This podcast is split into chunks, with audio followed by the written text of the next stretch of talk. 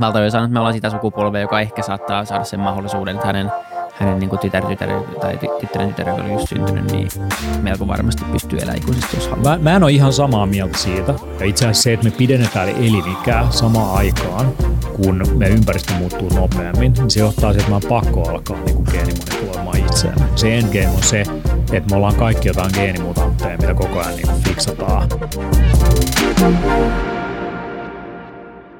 Moi kaikki FutuCastin kuuntelijat, kaikki miljardit siellä ö, taajuuden toisella puolella. Mun nimi on Isa Kraut ja William von der Baalen istuu mun vieressä.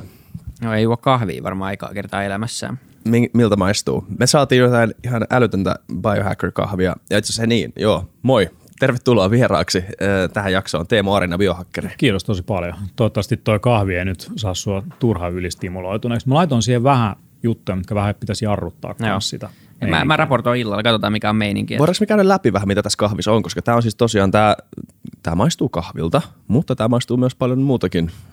Tässä Joo. on paljon muuta. Ja tää on vähän semmoinen loppustingi, jos joku semmoinen niin kuin, vähän semmoinen. Tää on variaatio erittäin suosituksi nousseesta rasvakahvista. Mm. Eli alun perin äh, amerikkalainen biohakkeri Dave Asprey popularisoi tämmöisen niin kuin kahvin, mihin laitetaan kahvia, äh, sitten voita, joka toivomusten mukaan niin kuin ideaalitilanteessa on ruoholaruokitusta eläimestä. Joo.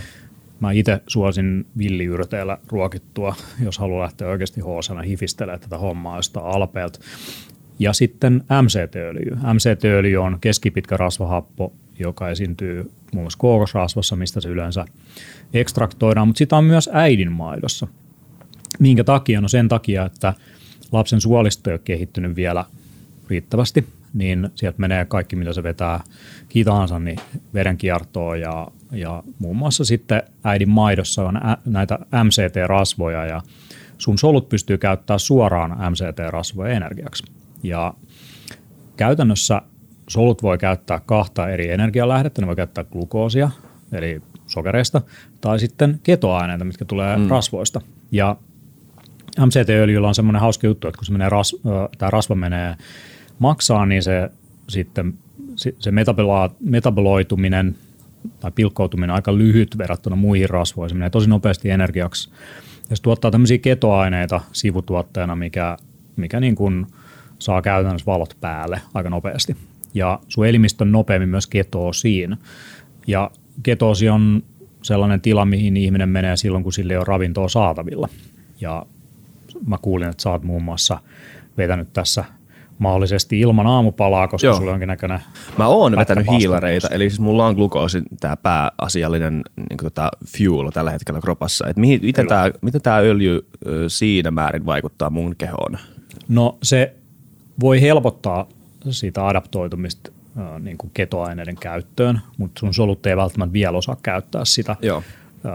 tehokkaasti energiaksi, jolloin siinä voi mennä kyllä pari-kolme viikkoa ennen kuin, jos sä tiputat niiden hiilarien käyttöön, niin sä voit adaptoitua siihen ketogeniseen, kyllä. niin sanottuun ketogeniseen ruokavalioon, jossa sun kone alkaa toimia enemmän rasvoilla. Sitten jos sä jatkat sitä jonkin aikaa, niin sitten sen jälkeen sä voit tarvittaessa alkaa käyttää glukoosia, ja silloin puhutaan tämmöistä metabolisesta joustavuudesta, eli sun elimistö pystyy hyvin tehokkaasti käyttämään sekä rasvoja että hiilihydraatteja tai glukoosia energialähteenä, mutta siihen pääseminen edellyttää ensin keto, ketogeniseen tai ketoosiin adaptoitumista, että sun elimistö oppii käyttää sitä. Erityisesti aivot, sä voit huomata sun virkeystasossa niin kun alkuun, että et se ei vähän välttämättä toimi ne rasvat hirveän hyvin, mm. mutta sitten jos sitä jatkaa vähän aikaa, niin sitten alkaa valot olemaan paremmin päällä. Mutta jos jatketaan vielä reseptiin, voidaan palata noihin paastojuttuihin. Joo, puhutaan siitä mielellään. Joo, tässä. puhutaan siitä myöhemmin, mutta mä oon vähän muokannut tätä reseptiä. Ja se, mitä mä oon nyt tässä tehnyt, niin okei, meillä oli semmoinen hyvä arabika kahvi tuossa pohjalla. Sitten siinä oli vähän mausteita. Yksi niistä oli kaneli. Ja kanelissa on kumariini, joka itse asiassa on osoitettu, että se stabiloi tai tasapainottaa verensokeria aika kivasti. Ja äm, jos on jompikumpi teistä on vetänyt just lounasta tai jotain vastaavaa esimerkiksi, niin se auttaa käytännössä leikkaa sitä verensokeripiikkiä, jolloin tämän podcastin aikana ei tule samanlaista ehkä verensokerikrashia. Sitten toinen, mitä mä laitoin sinne, on erilaisia lääkinnällisiä sieniä. Nyt mä en puhu taikasienistä, vaan puhun tämmöisistä. Mikä tämä sitten, mikä tuntuu? No ei. Mä kerron kohta, mutta tässä on käytännössä pakurikääpää, pakuri, pakuri, niin kuin voisi sanoa, että pakuriteetä vähän niin kuin veden sijaan kahvin niin kuin uutta vetenä ja, ja se pakurikääpä siinä, niin se parantaa hapeuttokykyä nykytutkimusten valossa. Se on myös hyvin vahva antioksidanttien lähde. Se on kymmenen, siis sieltä kymmenkertaisesti enemmän antioksidantteja kuin kahvi itsessään. Et siinä on hyvin vahvasti tämmöisiä tummia pigmenttejä ja, ja ne niin kuin suojaa esimerkiksi hapetusstressiltä. Toinen, mikä lääkinnällisillä sienillä on yleisiä vaikutuksia, on immuunijärjestelmää. Et ne niin sanottuja on tämmöisiä niin sanottuja immuunomodulaattoreita. Ne moduloi sun immuunijärjestelmää. Ne vähän stimuloi sitä. Et se on vähän niin kuin sellainen, että näitä näitä niin kuin alkaloideja mennään sun systeemiin, sun systeemi vaan, että oh, nyt tuli jotain. Ja sitten immuunijärjestelmä vähän, vähän tota aktivoituu siitä, niin se parantaa vastustuskykyä sitä kautta. Sitten toinen, mitä mä laitoin sinne, on teaniini. Ja kofeiini on stimulantti, joka, ja mä itse asiassa laitoin kaakao sinne myös. Ja mä laitoin sinne äh, myös kaakaosta tehtyä ekstraktia, sellaista kuin chokamiini, joka sisältää niin kuin kaakaon polyfenolit. Ja siellä on erilaisia stimulantteja, jos mm. yksi on teobromiini, joka on niin kuin kofeiinin tyyppinen stimulantti, vaan pitkäkestoisempi, pari muuta. Ja tota, teaniini, mitä mä lisäsin tonne sellaisena valkoisena pulverina, parista milligrammaa per kuppi, niin se taas äh, lisää tämmöistä niin kuin hermoston jarrua tai tämmöistä välittäjäainetta kuin GABA, joka vähän hidastaa sitä ylistimuloivuutta. Et jos kofeiinista vaikuttaa, tulee vähän semmoinen niin kuin skidisti ylistimuloitun olo, niin tämä tasapainottaa sitä tosi mukavasti. Mitäs muuta mä laitoin sinne? Mm. Sitä suklaaekstraktia sä laitoit sinne. Jos sitä, joo, sokamiini, just sitä. Joo, se on ne polyfenolit. Joo, siinä on, siis suklaassa on, äh, siinä on, siinä on anandamidia. Anandamidia on itse asiassa tämmöinen vähän niin kuin sisäeritteinen kannabinoidi. Eli meidän elimistö pystyy tuottaa tämmöistä hyvää oloa tuottavaa niin kuin, äh, yhdistettä ihan sisäeritteisesti. Esimerkiksi runner's high, kun sä juokset vaikka maratonin tai no Cooperin testi, niin jossain vaiheessa se kipu katoo, se menet jonkun raja yli, niin silloin sun elimistö on alkanut tuottaa anandamidia. Ja nyt me saadaan sitä anandamidia tässä tapauksessa tästä suklaasta. Ja mä laitoin tuonne muutama muu jutu, jotka sillä mukavasti auttaa vähän lisää aivoveriesteen läpäisevyyttä ja että se kama menee paremmin pelille, perille. Et yksi asia, mitä mä laitoin tonne on chili, ihan ripaus chili, siitä tulee se pieni, se huomaa, siinä on vaniljaa myöskin, mutta se chili on tämmöinen vasodilaattori, se laajentaa verisuonia. Joo. Jos sä olet mitään, niin kuin, että mikään toimii tehokkaammin, niin piperiini, joka on pippureissa tai chilissä on tietyn tyyppisiä yhdisteitä, jotka itse asiassa on sukulaisia vaniljalle tai vanilliinille, niin ähm, se on joku tyyli yhden molekyyli erotaan tai vastaan. But anyways, niin kun nämä ottaa tätä tavaraa, menee vielä syvemmälle sinne systeemiin. Ja yksi niistä, mitä mä heitin näistä sienistä sinne, on äh, lion's mane. Ja lion's mane äh, on, on tota si- siiliorakas äh, nimeltään, ja se käytännössä lisää aivokes- aivokasvutekijöitä, neural growth factoreita. Ja, ja tota... Nämä aivokasvutekijät on tosiaan sitten niin kuin kognitiivisen suorituskyvyn kannalta. Ja äh, siinä on kiva stäkki kaikenlaista hauskaa, mutta se pointti tässä on se, että meistä monet juo kahvia päivittäin mm. tai teetä tai jotain. Äh, mitä tahansa, mitä sä toistat, niin siinä on sun mahdollisuus miettiä, että miten voisin tätä optimoida niin, että se tukee mun päivää paremmin. Ja tämä ajattelu voi siirtää ihan mihin vaan. Jos sä mietit vaikka, että sä istut paljon työksessä, niin sä voit hankkia paremman työtuolin. Jos sä nukut, niin sä hankit sellaisen, sellaiset nukkumisolosuhteet, että se nopeuttaa sun palautumista. Et mun niinku ajatus liittyen terveyteen ja hyvinvointiin on se, että kun ihmisillä on kaikenlaisia dieettejä ja erilaisia kuntosaliohjelmia ja muita, niin se ei ole mikään yksi juttu, jos teet kolmekymmentä päivää ja sit sä oot supermies tai nainen, vaan se on ne asiat, mitä sä teet toistuvasti päivästä toiseen, viikosta toiseen, kuukaudesta toiseen, vuodesta toiseen. Se on, mitkä pitkällä aikavälillä oikeasti vaikuttaa sun suorituskykyyn, terveyteen ja hyvinvointiin. Ne on ne pienet valinnat, miten sä päätät, niin kuin, mikä on se sun niin kuin kahvi vaikka, mitä sä juotat, onko se jotain perusjuhlamokaa vai onko se oikeasti joku hiivistelty laatupapu, se ei ole itsessään, on tosi hyvä idea, että sä panostat laatuun, mutta sitten sä voit sen vielä viedä toiselle asteelle, että sä voit käyttää silloin tässä tapauksessa kahvia kuljettimena erilaisille yhdisteille sun elimistöä, jotka nyt tässä tapauksessa tukee immuunijärjestelmää ja, ja aivan suorituskykyä. Okei, meillä ei ole mitään tekosyyttä kupin jälkeen ainakaan tänään. Tota, mm. Nyt on pakko saada jotain aikaiseksi. Mi- miten sitten tuossa paljon puhutaan, niin kuin joo, pitkäjänteisyys varmaan on yksi asia, mikä menee monella pieleen, niin kun katsoo terveyttä, että se menee enemmän semmoista niin ylösalasiin ja tehdään ja sitten taas vähän, vähän unohdetaan väliin ja sitten pitää taas korjata. Mutta missä tärkeysjärjestyksessä, onko jotain, onko kaikki yhtä tärkeää vai miten vaikka niin kuin unen, liikunnan, ravinnon suhde ja tämmöistä, miten sä itse näet sitä? Mä oon, mä oon tullut nyt siihen omien kokeilujen kautta tässä, että et uni on ylivoimaisesti tärkeä asia kuitenkin ja sen jälkeen tulee ravintoa ja sen jälkeen vasta, vasta niin kuin muut asiat, mutta se voi olla, että se on kaikille eri, eri asia. Joo, siis uni on se kaikista oleellisin tavallaan selkäranka kaikille terveydelle ja hyvinvoinnille. Jos käy läpi jotain uneen liittyviä mekanismeja, niin yksi on, voidaan ajatella näin, että kun sä oot hereillä, niin se on katabolinen tila. Sun elimistö käytännössä hajoaa. Ja uni on rakentava tila, anabolinen tila, missä se korjaa päiväaikana niin kuin tapahtuneet asioita. Yksi asia, mitä esimerkiksi aivoihin kerääntyy, on tällaisia erilaisia metabolisia sivutuotteita. Yksi niistä on amyloid-plakki, joka on linkitetty Alzheimerin tautiin.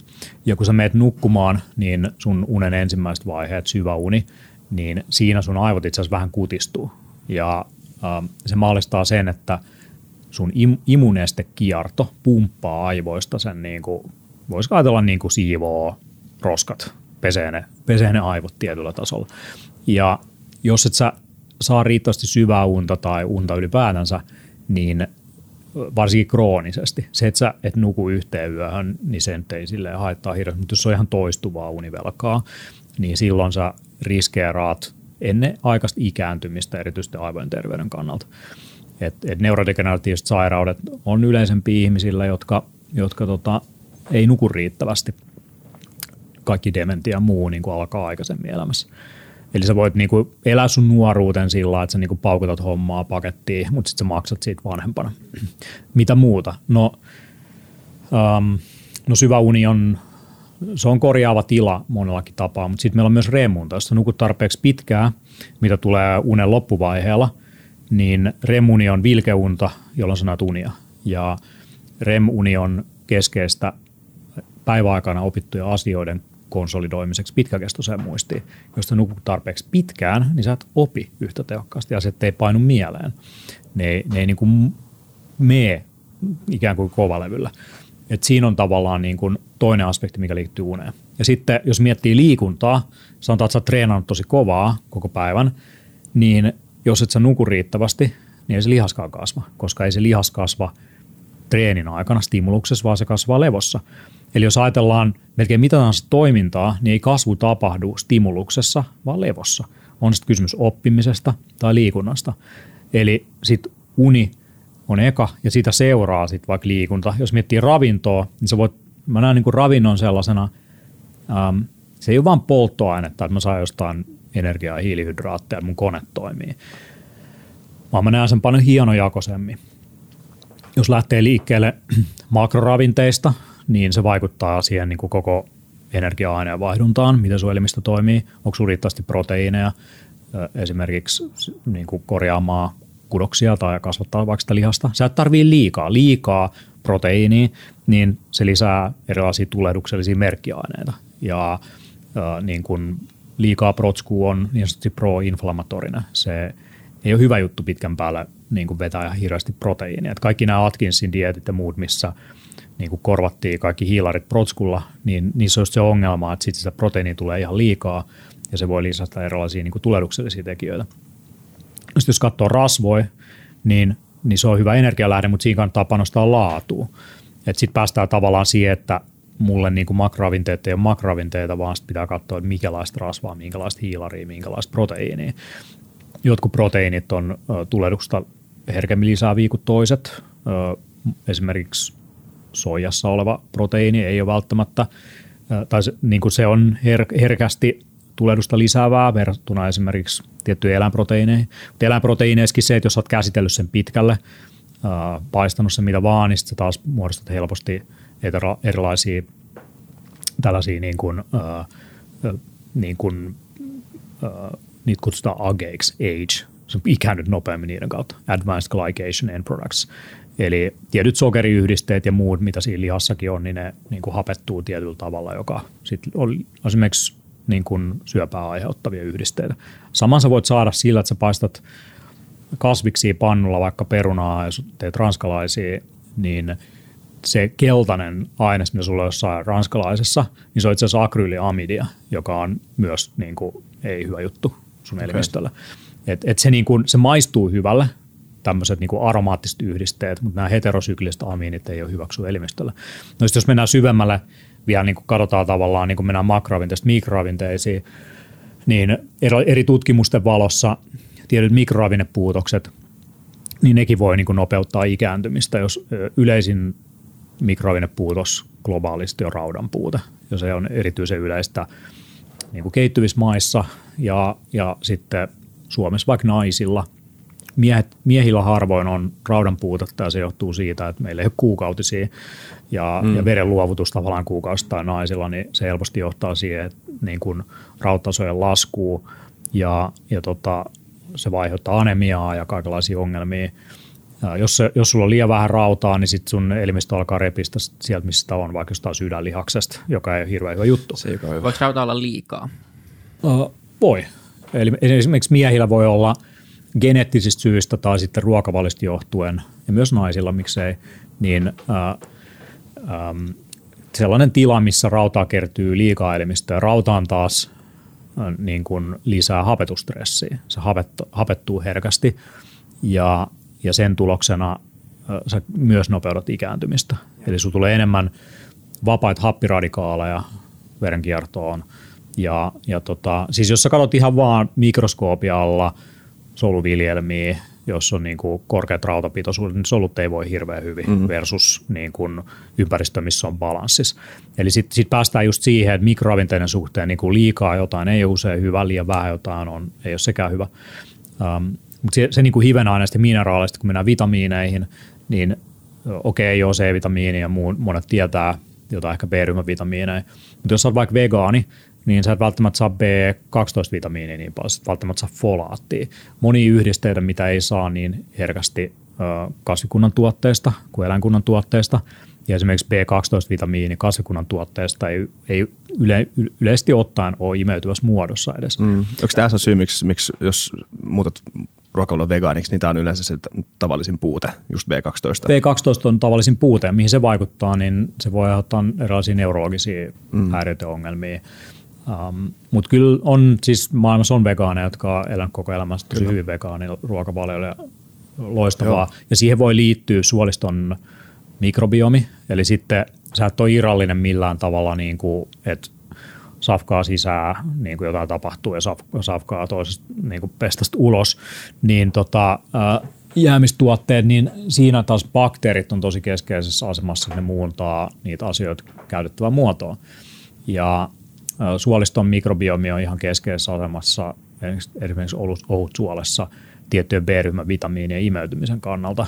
Ja, äm, me tarvitaan toisaalta näitä bakteereita, ne pilkkoja. Ne voi joskus muuntaa niitä toise, to, toiseen muotoon myös siinä niin kuin omassa aineenvaihdunnassaan. Niin, ä, me ollaan niin kuin symbioottinen organismi. Sä et voi vaan katsoa, mitä sä laitat suuhun. Sun pitää ottaa huomioon se niin kuin kokonaisuus. Jonka, jos päästään tavallaan siihen, että on tärkeää mitata näitä, että jos sä olet tietää, että onko sulla mikroravinnepuutoksia, onko sulla vitamiinipuutoksia, mitä vaan, niin kuin, ähm, miten sun elimistö toimii, nouseeko sulla vaikka äh, niin kuin tulehdusmarkkerit tietyistä ruuista ja toisista ei, niin sä voit tietää se vaan mittaamaan.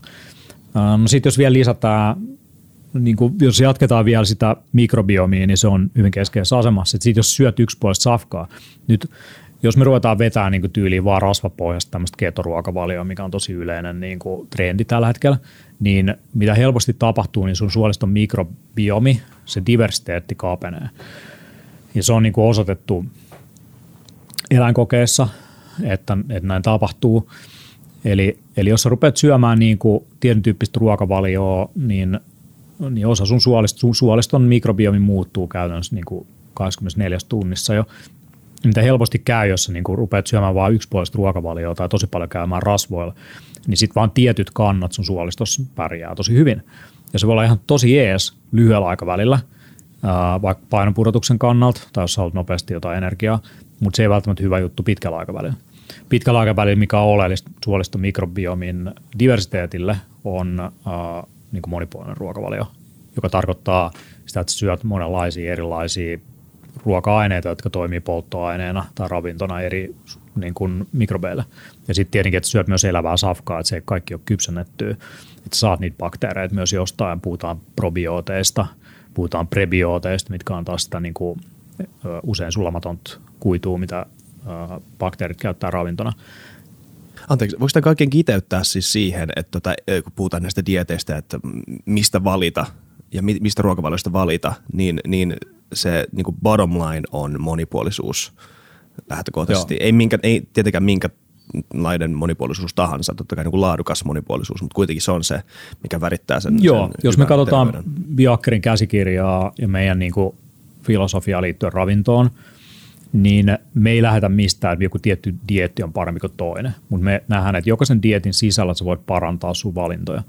Sä voit ottaa ravinnetiheempiä safkoja, jos sä syöt vaikka vihanneksiin, niin sä saatat niinku ravinnetiheempiä versioita. Tälleen keväällä sä voit vetää nokkosia vaikka mieluummin kuin salaattia, ja sä saat paljon enemmän ravinteita. Oikeasti miten? Ilman, että polttaa itsensä? Niin, no se on, otat keräät ne nuorena tai sitten prosessoit ne jollain taas sitten nokkoskeitonkin niistä, mutta niin. Saat esimerkiksi, jos sulla on raudanpuutosta, niin nokko on ihan loistava lähde siihen.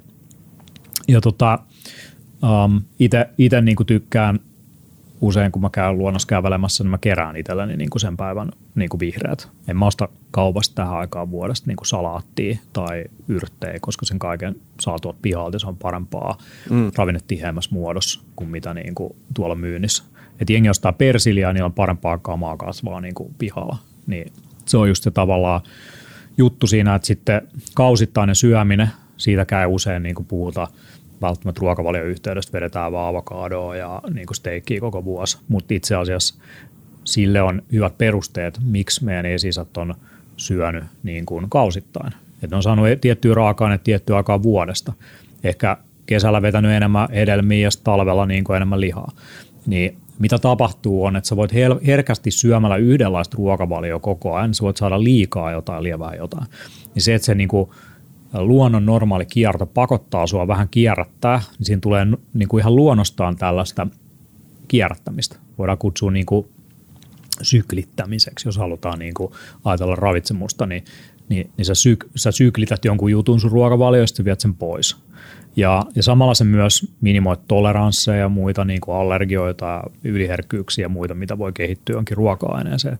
Jos sä viet kananmunia koko vuoden ympäri, osa ihmistä voi herkästi kehittää niin kuin sen kananmunassa olevalle niin kuin valkuaisen proteiinille yliherkkyyden. Mutta jos sä välillä syklität sen pois ja tuot sen takas, niin tällaista yliherkkyyttä ei kehittyy. Ja, ja sitten se liittyy myös niin kuin mikrobiomiin. Ja siinä on monia syitä, miksi kannattaa niin kuin miettiä, mutta voisi sanoa, että kausittaisuus ja, ja se, ettei niin kuin vedä vaikka rasvakahviikaan lopu ikäänsä, vaan niin kuin välillä pitää taukoa. Siinä on hyvät perusteet, koska kofeiiniinkin kehtyy, kehtyy ö, toleranssiin ja sä et saa siitä enää niitä vaikutuksia. Sitten toinen on laatutekijät, että sä niin kuin panostat siihen laatuun, että se niin kuin sun raaka-aine on hapettunut, yliprosessoitu, valmiakoilla ha- hajotettu ja pilkottu niin kuin irvikuva siitä originaalista, mm. vaan se on mahdollisimman lähellä alkuperäistä, yep. Niin se on yleensä aika terveellinen ajatus. Mutta tietyissä tilanteissa haluat prosessoida sen. Hyvä esimerkki on tomaatti. Tomaatti, tomaatilykopeeni ei imeydy tehokkaasti, ellei sä kypsenät tai kuumenat tai jollain tavalla te- jotain tee sillä. Uh, jos sä vedät parsakaaliituja, niin uh, itse asiassa sen pakastaminen ja sit käyttäminen, niin sä saat tehokkaammin sulforafaanin sieltä talteen, kuin jos sä vedät niitä raakana. Tai se, että sä blendaat sen blenderissä niin, että se hapettuu, niin se on, sekin on hyvä idea. Mutta sun pitää vetää sitä aika monta minuuttia ja ehkä lisää jopa lämmintä vettä sinne messiin. Et siinä on niinku, tietyissä jutuissa haluat mahdollisimman alkuperäistä, laadukasta jene, mutta tietyissä jutuissa haluat, haluat niinku, mahdollisimman niin kuin oikealla tavalla prosessoituna sen myös, että sä saat siitä sen. Et puhutaan paljon prosessoidusta ruuasta ja että se olisi huono juttu. Joo, tietyn tyyppinen safka, joo, mutta tietyissä tilanteissa haluat prosessoida sitä, että et sä saat siitä ne niin kuin raaka-aineet, mitä sä haet. Ja sitten on niin kuin ruoka-aineiden yhdistäminen, tietyt yhdisteet yhdessä, niin parantaa toistensa imeytyvyyttä. Jos teet salaattiin, niin se, että sä teet siihen vinegretten, missä on äh, käytännössä niin kuin tietty pH ja sitten siinä on rasvoja, niin se parantaa niistä vihreistä niiden ravinteiden imeytymisen sun elimistöön. Et sit on niinku, tai tietyt mausteseokset, jos sä oot vegaani, niin karriruuat on tosi järkevä, koska karriruuat mahdollistaa se niinku karri tai kurkuma spesifisti, niin on osoitettu, että kurkuma parantaa sun elimistön kykyä konvertoida kasviperäisistä lähteistä olevia ää, niin kuin, ää, oleva alfa-linoleenihappoa, eli käytännössä niin omega kolme rasvoja, niin sellaiseen muotoon, mitä sun elimistö pystyy hyödyntämään. Eli jos sä oot vegaani ja sä et halua syödä kalaa, mutta sä haluat omega kolme, niin saat kasviperäisistä lähteistä omega kolme imeytyy paremmin sillä, että sä niin kuin verät jonkun niin kuin mausteseoksen siihen safkaan messiin. Et, et siinä on niin kuin paljon sellaisia juttuja, mitä on niin kuin hyvä ottaa huomioon. Ja sitten on toki geneettisiä eroja. Mä olin just puhumassa tilaisuudessa, missä oli erilaisia professoreita, jotka on eri, eri, erityisesti tutkii niin kuin harvinaisia sairauksia, geneettisiä juttuja ja ravitsemuksen puolellakin sitä on. Esimerkiksi mä mainitsin tuossa aikaisemmin sen raudan kerääntymisen elimistöön. Metylaatio-ongelmat on yksi toinen, että elimistön niin kuin metylaatio ei toimi optimaalisti, niin tietyt ravintoaineet voi lisätä tulehdusta herkemmin kuin toisilla ihmisillä. Sitten on yksilöllisiä tekijöitä ja jne. Itselläni esimerkiksi on lisääntynyt riski ää, diabetekseen ja mun tapauksessa esimerkiksi just niin kuin syklinen ketogeninen ruokavalio, että mä syklitän välillä ketogenista ja välillä pois, niin se toimii mulle hyvin stabiloimaan verensokeria. Mm. Mutta sä aloitit sun aamun paastolla. Joo, joo, meillä on ikinä oltu näin hiljaa jakso. Mä luulen, että se on tämän kahvin takia. Me ollaan niin keskittyneitä. Tämä oli ihan... Mä oon ihan täysin vietäreissä, niin mä voin puhua vaikka yksin täällä. Te voitte lähteä. Kuuntelen mielellään, niin mä jo lähetän. Anna vaan rekordin. Mä menen tää sun saunaan. Sulla on toimistossa sauna. Ja tää on, niinku, tää on jotain, mitä mä en... Joo, mä en vaan tuota punasnappia, sit me mennään tonne. Joo, ja siis tosiaan niin... Niin. Tosiaan siis meillä on sauna neukkarissa. Sä voit istua saunassa samoin kuin sä oot palaverissa. Ja saunallahan on tietenkin niin kuin erilaisia terveysvaikutuksia, mitä moni suomalainen niin kuin ihan luonnostaankin tietää, että sauna on aika hyvä juttu. Ja äh, tämä kyseinen sauna nyt on infrapunasauna. Ja tota, se on itse asiassa yllättävän suosittu. Tuolla niin kuin porukka istuu läppärin kanssa ja, ja tota, se, se samalla tavalla... Sä et heitä löylyä ja muuta, että sun elektroniikka menee niinku rikki. Että sä, niinku, sä voit niinku oikeasti istua tuolla läppärin kanssa. Mutta se lämmin samalla tavalla. Niin siis lämpeneekö samalla tavalla kuin? No se, siinä on tämmöisiä niin kuin äh, nämä aallonpituudet, mitä noista infrapunapaneeleista tulee, ne, menee, ne läpäisee kudokseen ja menee syvemmälle. Ja äh, käytännössä jos sä oot siinä vähän pidempään, niin sä hikoilet itse asiassa enemmän. Se ei välttämättä tunnu samalta. Samanlaiselta hikoilut, kun sä löylyy, kun vesi ja, ja ilmankosteus niin kun konstruoituu sun iholle, mutta sä hikoilet sisältäpäin enemmän.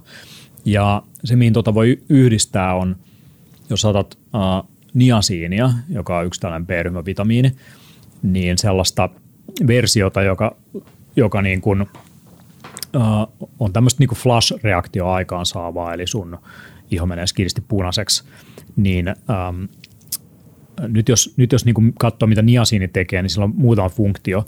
Yksi on se, että se vapauttaa rasvakudoksesta. Se saa niin triglyseridit tai rasva, rasvamolekyylit liikkeelle sun elimistöstä. Ja rasva, rasva on se, mihin esimerkiksi raskasmetallit kertyy sun elimistössä. Ja sitten infrapunasauna, se parantaa hikoilua. Ja yksi keskeisin niin detoksifikaatioväylä ihmisen elimistössä on niin suoliston lisäksi äh, hikoilu ja iho, sun isoin elin, niin sä voit hikoilla sitten se verenkiertoon päätyvän niin kuin skeidan, niin kuin täällä protokollalla esimerkiksi. Sitten sä voit yhdistää siihen vielä, jos haluat, niin sä voit laittaa samaa lionsmainiin, sä voit laittaa juttuja, jotka laajentaa vähän kapillaareja ja muuta, niin sä oot, sä oot niin kuin, vähän sama kuin pannaan tuonne chiliin, niin sitten kun sun niin kuin, saunassa sun ää, niin kuin verenkiertoelimistö vähän niin kuin laajenee, sitä kutsutaan niin kuin vasodilaatioksi, Niin, niin samalla tavalla sä voit niin kuin yhdistämään saunaan tiettyjä ravinteita, niin, niin sä voit saada tiettyjä lääkinnällisiä yhdisteitä niin kuin toimii paremmin ja menee paremmin syvemmälle sun elimistöön. Et siinä, siinä on niin kuin sellainen hauska, hauska kombo, että sä voit istua saunassa, vaan kun sä oot palaverissa. Mut, mutta tota, ähm, me usein yhdistetään tuohon vielä lähi-infrapuna-alo, ja lähi-infrapuna on eri kuin, niin kuin kaukoinfra, mitä noin niin kuin infrapunasaunat on. Et infrapunasaunat lähinnä lämmittää. Ja lähi-infrapunavalo taas, niin se on niin kuin näkökentän rajamailla olevaa valoa. Ja, ja se taas niin kuin saa soluissa aikaiseksi tämmöisen niin kuin mekanismin, joka aktivoi erilaisia korjaavia toimenpiteitä. Se johtuu biologisesti siitä, että kun aurinko laskee, niin pidemmät aallonpituudet dominoi lähempänä infrapuna-aaltoja, ja se kertoo sun biologialle, että nyt on yö, ala korjaamaan itseäsi. Ja näitä näit, niin kuin tiettyjä aallonpituuksia, kuusisataaneljäkymmentä kuusisataaviisikymmentä nanometriä, kahdeksansataaviisikymmentä yhdeksänsataa nanometriä suurin piirtein siinä ikkunassa, noi kaukoinfra ja muu, siis niin kuin tyyliin noi infrapunapaneelit tuossa saunassa, niin ne on jotain pari tuhatta muistaakseni. Mä muistan ihan tarkkaan, mutta siis ne on reilusti enemmän kuin mistä me nyt puhutaan. Niin lähi-infra nopeuttaa esimerkiksi haavojen paranemista. Meikäläinen kun sai kunnon tällin, joo, niin no, siis perjantaina, niin tämä on melkein parantunut. Ja se on syy on perjantaina. Se, että, niin mä sain perjantaina niin kuin tällin, mulla oli älytön kuuhumu, verta, tiedätkö kaikkea, niin mä oon nyt jo niin kuin about done tämän homman kanssa. Mä oon mm. hakkeroinut tuon haavan paranemisen. Niin, haavo, haavojen paranemisen voi nopeuttaa kolminkertaiseksi lähi-infrapunavalolla, ja, ja, ja se on hyvä ihon kunnolle ja kaikkiin tämmöisiin juttuihin, niin kuin ne naiset, jotka kuuntelee tätä, niin, niin kuin toi kauneuspuoli on kanssa niin kuin keskeinen. Itse asiassa saunominen ja avanto on tosi hyvä juttu iholle sen takia, että se parantaa se, se verenkierron, mikroverenkierron vaihtelu, ja se parantaa aineenvaihduntaa erityisesti ihossa, ja sitä kautta se myös parantaa itse asiassa ihon kykyä sitoa kosteutta, jolloin se on niin kuin luonnostaan kosteampi, vaikka niin kuin kylmä kuivattaakin ja tälleen. Niin sitten kun sä teet sitä vaan niin kuin tarpeeksi, niin sun, sun keho adaptoituu siihen paremmin. Et siinä on paljon semmoisia niin kuin etuja, mitä suomalaisesta kansanperinteestä ja me jo tiedetään. Y- yksi on niin kuin immuunijärjestelmälle, että kun sä käyt saunassa kerran kaksi viikossa, niin sä lisäät, se on stimulaatio sun immuunijärjestelmälle, se tuottaa lisää valkosoluja ja sitä kautta sä vähennät merkittävästi sun riskiä sairastua kausiflunssaa. Sitten toinen hyöty, mitä siitä tulee, on äh, niin kuin verenkierrollinen, eli se on niin kuin treeni sun verenkiertoelimistölle. Et jos sä käy, treenaa ollenkaan, mutta sä käyt saunassa, niin sä minimoit sun riskiä sairastua sydänverisuonitauteihin merkittävästi. Sitten ehkä jos jonkun, jotain muita sanoo, niin kognitiivisia vaikutuksia ihmiset voi huomata. Äh, ja ja tota... energiatasoissa, että se mitä tapahtuu, kun sä altistut kylmälle tai kuumalle, niin se aktivoi sun soluissa jotain, mitä kutsutaan tämmöiseksi niin kuin lämpöshokkiproteiineiksi. Joo. Ja lämpöshokkiproteiinit löydettiin sillä tavalla, että solut altistettiin lämmölle ja huomattiin, että niitä tuotettiin lisää. Sitten ne huomasi myöhemmin, että lämpöshokkiproteiineja tuotetaan myös kylmässä, kun solu altistuu kylmälle, tai säteilyllä ja monille muille ympäristön stressitekijöille. Ja se taas niin kuin parantaa mitokondrioiden toimintaa ja, ja niin kuin parantaa sen solun kykyä korjata itseään. Ja sillä on moni muitakin hyviä vaikutuksia, äh, niin kuin vaikka kylmä, kylmäsokilla on. Yksi on se, että sun elimistö tuottaa enemmän tämmöistä niin sanottua ruskeat rasvaa. Valkoinen rasva on se, mistä me halutaan päästä eroon, ja ruskea rasva on se rasva, mitä halutaan lisää. Ruskea rasva on käytännössä rasva, joka pystyy käyttämään sun muita rasvavarantoja energianlähteenä. Ja ruskea rasva on se, mitä me, mitä me elimistö pystyy käyttämään niin kuin lämmöntuotantoa silloin, kun on kylmä. Eli jos sä treenaat itseäsi altistamalla itseäsi kylmään, niin sä et palele enää niin paljon, koska se elimistö osaa sisäeritteisesti itse lämmittää itteensä. Mutta tästä päästään tavallaan just siihen, että meidän elimistö ei tee yhtään mitään käytännössä ilman, että sen tarvii. Se on taloudellinen systeemi. Se, se niin kuin investoi vaan siihen, mihin tarvitaan. Et tiedä homeostaasia, et tiedä tasapainoa siinä tilanteessa, niin, missä se on. Kyllä. Et jos sä treenaat lihasta, niin se kasvaa. Jos treenaat sitä, niin sit se niin kuin lihas lähtee sieltä. Et se on, se on, jos treenaat sun aivoja, niin, niin tota, sä minimoit sun, siis käytännössä sä pidät itseäsi virkeänä, niin ikääntyessä sulla on vähempi riski altistuu neurodegeneratiivisiin sairauksiin. Ja itse asiassa isot lihakset on vahvasti linkissä myös aivojen terveyteen, että suurien lihasten ja resistanssitreeni ja kaikki voimaharjoittelu on tosi hyvä juttu aivoilla myöskin. Moni muukin juttu, ihan semmoinen hienomotorista säätämistä niin kuin vaativa joku ö, viulunsoitto tai jongleeraus tai joku tämmöinen tasapaino ja muu, niin sekin on itse asiassa hyvä taas tukemaan aivosiltaa, joka kytkee vasemmaa ja oikeaa puoliskon toisessa. Mitä kytkeytyneempi aivosilta, niin sitä itse asiassa älykkäämpi sä todennäköisesti oot niin kuin ratkoo ongelmia. Et meillä on semmoinen niin kuin, ähm, semmoinen myytti on valloillaan, että joko sä oot niin kuin vasen- tai oikeaa puoliskolla ajatteleva tyyppi. Et joko sä oot luova tai sit sä oot looginen. Eikä joku on kuullut tällaisesta. Mutta se on ihan räikeä yksinkertaistus ja abstraktio ja huonoa tiedettä. Se ei todellakaan, mistä, mitä niin kuin ihmisen aivot on, että sulla on vaan vasen ja oikea, niin kuin, ja ne tekisi jotenkin niin kuin eri juttuja, vaan itse asiassa ne toimii, kommunikoi keskenään kyllä silloin, kun sä teet luovaa duunia tai jos ratkot vaativia ongelmia. Tietyillä aivojen osa-alueilla joo, on enemmän aktiivisuutta aivokuvissa silloin, kun sä teet tietyn tyyppistä toimintaa. Mutta se, mikä mahdollistaa sen, että sä oot vaikka tosi hyvä matematiikassa tai sä oot tosi hyvä niin kuin luosaattelussa, niin on se, että sulla on niin kuin vahva, hyvä kytkeytyneisyys sun aivojen. Niin kuin osa- se on vähän kuin purkaa niitä niin kuin käsitteitäkin, että joku matemaattisen kehityksen kärki, onhan siinä luovuutta myös ihan oleellisesti, että on. Osaat löytää jonkun tämmöisen uuden ratkaisun johonkin tämmöiseen matemaattiseen Einsteinilla, Einsteinilla oli erittäin kytkeytynyt aivosilta, corpus callosum, ja se mahdollisesti olisi johtu, voi olla geneettisiä tekijöitä, mutta toinen, sen aivot on siis tyyli säilytty johonkin, niin se tiedetään, että se, se oli erityislaatuinen. Ni, niin yksi mahdollisesti oli se, että se soitti viulua lapsesta asti. Ja ihan tosi hyvä idea kelle tahansa niin kuin oman lapsen kannalta on se, että niin kuin heittää niille jonkun jutun, joka vaatii tosi niin kuin tarkkaa hienomotorista niin kuin säätöä lapsesta asti. On sitten paletti, viulun soitto, pianon soitto, musiikki ylipäänsä aika hyvä. Ja, ja keho, keholiikkeet, niin kuin jongleeraus, akrobatia, mitä ikinä.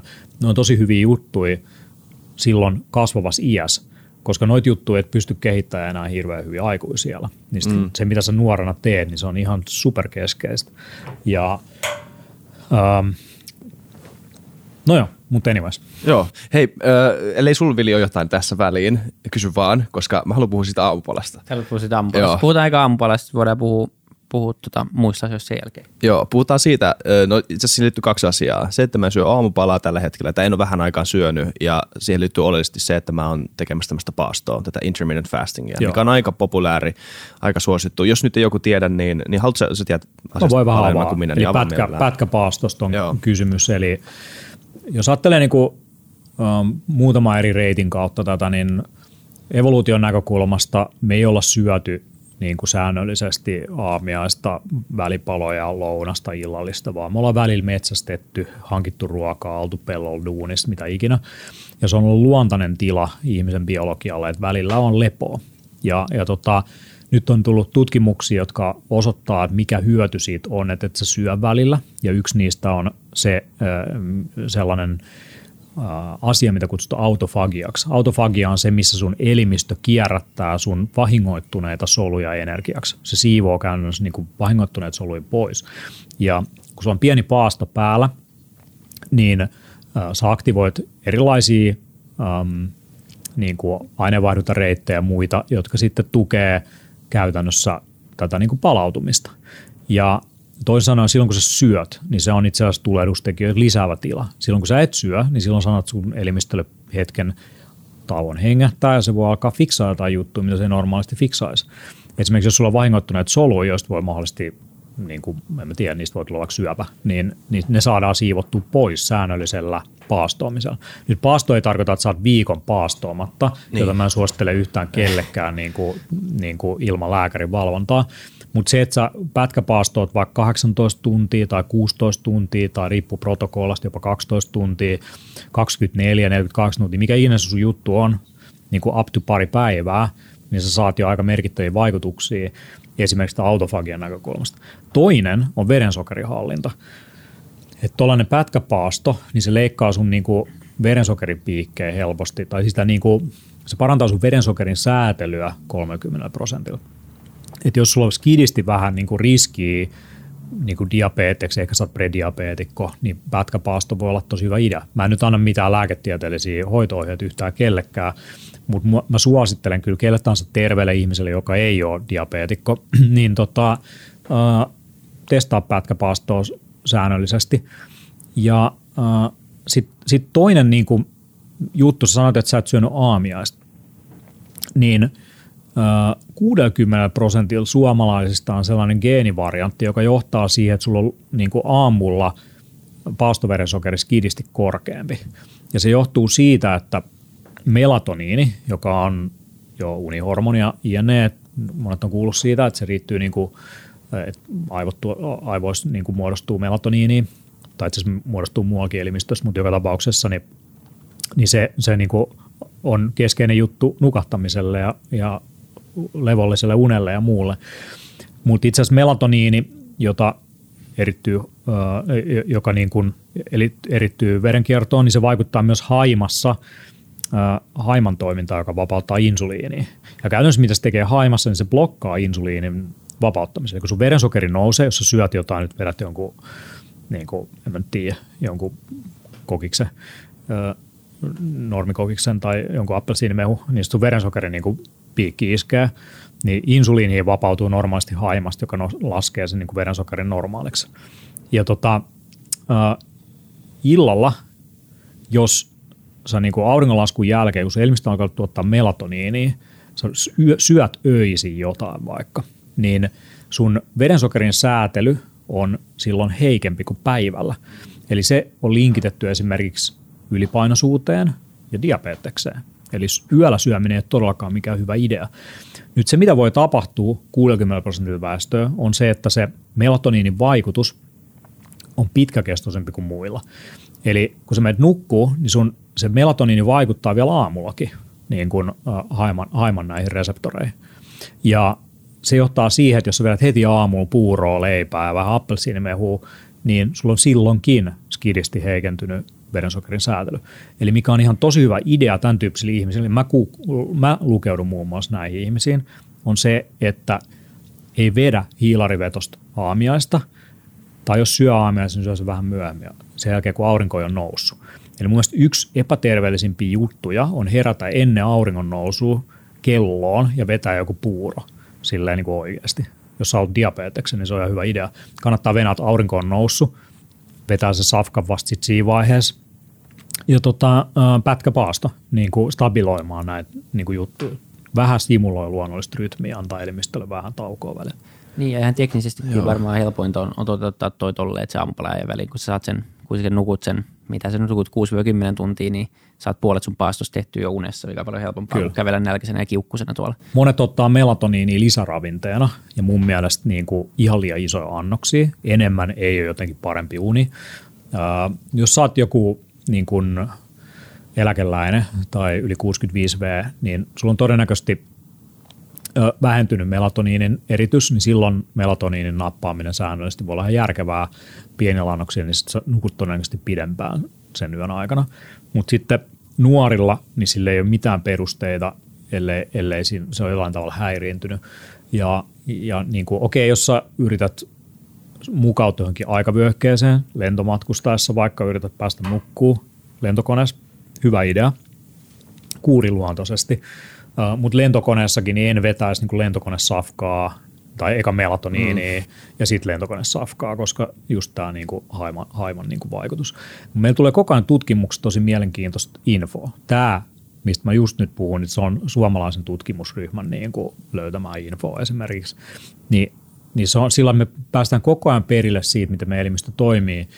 Ja, ja jos, haluaa, niin kuin, jos ei halua venaa, että tulee tutkimustuloksia, niin se, että jollain tavalla katsoo, että miten meidän esi-isät on elänyt, vähän simuloi sitä luonnonrytmiä, valorytmiä, duunirytmiä, mitä ikinä niin kuin kehon käyttöä, niin voidaan puhua luonnollisesta niin kuin liikkumisesta tai natural living elämisestä, niin, niin tota, sä oot todennäköisesti aika, niin kuin, sä, sä oot niin kuin jonkun asian jäljillä, vaikka mä en uskokaan mihinkään paleoliittiseen dieettiin, ja siis ei meidän esi-isät vetänyt avokadoa ja steikkiä todellakaan.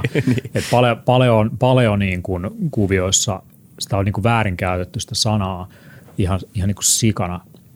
Suuri osa paleoliittisessa dieetissä olevasta ruoka-aineista, niitä ei ollut olemassakaan niin kuin paleoliittisella ajalla, vaan niin, on jalosteita. Niin. Se on semmoinen niin kuin bullshit buzzword, mikä helposti. Mutta silti siinä on jotain perää, että katsoo, mitä me esi-isät on tehnyt. On niin, jotain, jotain mielenkiintoinen pointti, koska niinku biohacker, biohackerointi ylipäätään vaikuttaa niinku, Tässähän on tämmöistä, niin kuin sehän menee tosi hiivistelyn puolelle, jos oikeasti haluaa lähteä syvälle ö, siihen. Mutta sitten mut sit tota, mut se kuitenkin jollain tavalla jäljittelee tätä niin kuin alkukantaista ruokavalioa ja elämäntyyliä. Et se on tava, siinä on tavallaan semmoinen niin kuin näin näinä paradoksi, että niin kuin tämmöinen niin kuin moderni hiivistely ö, on semmoinen niinku vastareaktio niin. siihen, että me nykyään, nykyään eletään niinku vuonna kaksituhattayhdeksäntoista tämmöisessä yhteiskunnassa, missä me ei yhtään jäljitellä näitä niinku vanhoja tota, elämänrytmejä. Että joutuu vähän niinku hiivistelemään tätä kautta. Niin, jos mä saan vähän hypätä tohon, niin, niin jos puhutaan luomuruuasta, niin sunkin mummille ja vaarille kaikki safka oli luomua mm. tyyliin tai, niin. tai ehkä, ehkä isomummille. Mutta sitten nyt tänä päivänä, kun meillä on ruoan massatuotantoa, täysin kemikalisoitu se koko niin kuin tuotantoketju, pakasteruokia, kaikkea mahdollista. Se on kaikkea muuta kuin sitä niin kuin alkuperäistä naurista. Ja, ja, ja siis maaperä vaikuttaa ihan niin kuin sikana siihen lopputuotteeseen. Niin, niin nyt me tarvitaan brändejä, eli sertifioituja luomutuotteita tai biodynaamista tuotantoa tai jotain, että kuluttaja tietää, että tämä juttu on mahdollisimman alkuperäistä tavaraa.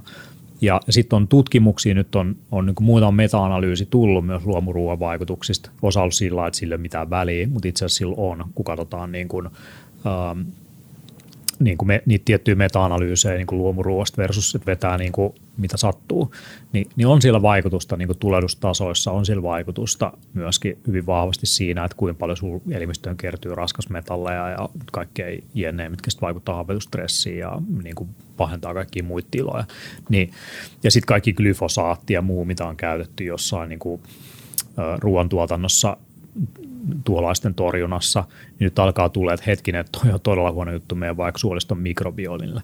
Ja, ja kaikki niin kuin muoviin pakatut safkat, jne, lähtien kassakuittien musteista lähtien, niin me, me saadaan koko ajan meidän niin kuin ruokaketjusta niin kuin tiettyjä hormonihäiritsijöitä. Niin kuin bisfenol A on hyvä esimerkki, sitä on tölkkien saumoissa, sitä on tietyissä muovipakkauksissa ja tuotteissa. Sitä on tosi vaikea välttää, että me saadaan niin kuin tämmöisiä niin kuin tekijöitä meidän elimistöön niin kuin semmoisia määriä, jotka alkaa biologisesti niin kuin häiritsemään meidän niin kuin elimistön normaalia toimintaa. Ihmiset vetää kalaa liikaa, niin sitten ne voi saada raskasmetallimyrkytyksen ja tai sitten jos ne vetää ihan hirveästi kaikkea prosessoitua safkaa ja muuta, niin, niin sitten ne voi saada tiettyä niin kuin ravinne-epätasapainoa, koska usein sinne pannaan kaikki aromivahventeita ja muita, että voidaan niin kuin maksimoida makua, joka normaalisti on ravinteissa. Niin sitten sinne heitään kaikkea, sitten menee mm. piilosuolaa ja kaikkea muuta. Tulee niin kuin liikaa jotain, lievää jotain. Ja massatuotanto harvoin niin kuin suosii kuitenkaan parasta mahdollista raaka-ainetta, niin sinne tulee kaikkea muut skeidaan hoomemyrkyistä lähtien. Okei, E U reguloi tietyllä tavalla niin kuin ruoanlaatua, että et saako käyttää niin kuin tiettyjä juttuja tuotannossa, mitkä on niin kuin rajat raskasmetalleille tai, tai niin kuin tietyille niin kuin kemikaalijäämille. Mutta se, että sä niin kuin itse tiedät, mistä sun safka tulee, kuka sen on kerännyt, mitä sille on tehty, niin se on ihan tosi järkevää tässä ajassa. No joo, mutta se, se, niin kuin, se siitä äh, voidaan vaihtaa aihettakin. Niin, niin kuin... Tässä on niin paljon asioita. Niin, mistä ottaa koppiin? Niin ei, mutta paljon. Tavallaan sekin, että, että niin kaikki toi on niin teoreettisesti totta, mutta meillä on totta kai niin erilaisia ihmisiä ja näin poispäin. Tuntuu, että niin sen perusta, tai perustan pitäisi olla aina se, että se lähtee sit omasta, omasta kehosta ja omasta lähtötilanteesta. Että niin pitäisi pohjautua jonkinlaiseen dataan ja mittaamiseen. Niin onko jotain niin helppoja tapoja mitata ja seurata tämmöisiä asioita, koska tuntuu muuten se on vähän semmoinen mm. arvailu, että kai voi kuunnella omaa kehoonsa, mutta niin suurimmalla ihmisi, osalla ihmisillä ei ole taitoa siihen ja suurin osa on myös koko ajan semmoisessa tilassa, missä kaikki voi olla ihan niin todella huonosti, mutta se on sun normitila niin, et sä tiedä mitään. Kyllä, ihmiset on menettänyt yhteyden omaan elimistöönsä. Kyllä niiden elimistö kertoo niille monia asioita, mutta ei ne kuuntele sitä sillä lailla, että vedetään, vedetään tämä safkaa, sitten selkeästi tulee huono olo ja ajatellaan, että no koska mulle, mulle ei ole todettu allergiaa, sitä ei ole mitattu, niin sitten mä saan tehdä näin. Mutta ei se välttämättä ole ihan järkevää sekään, mikä on mitattu.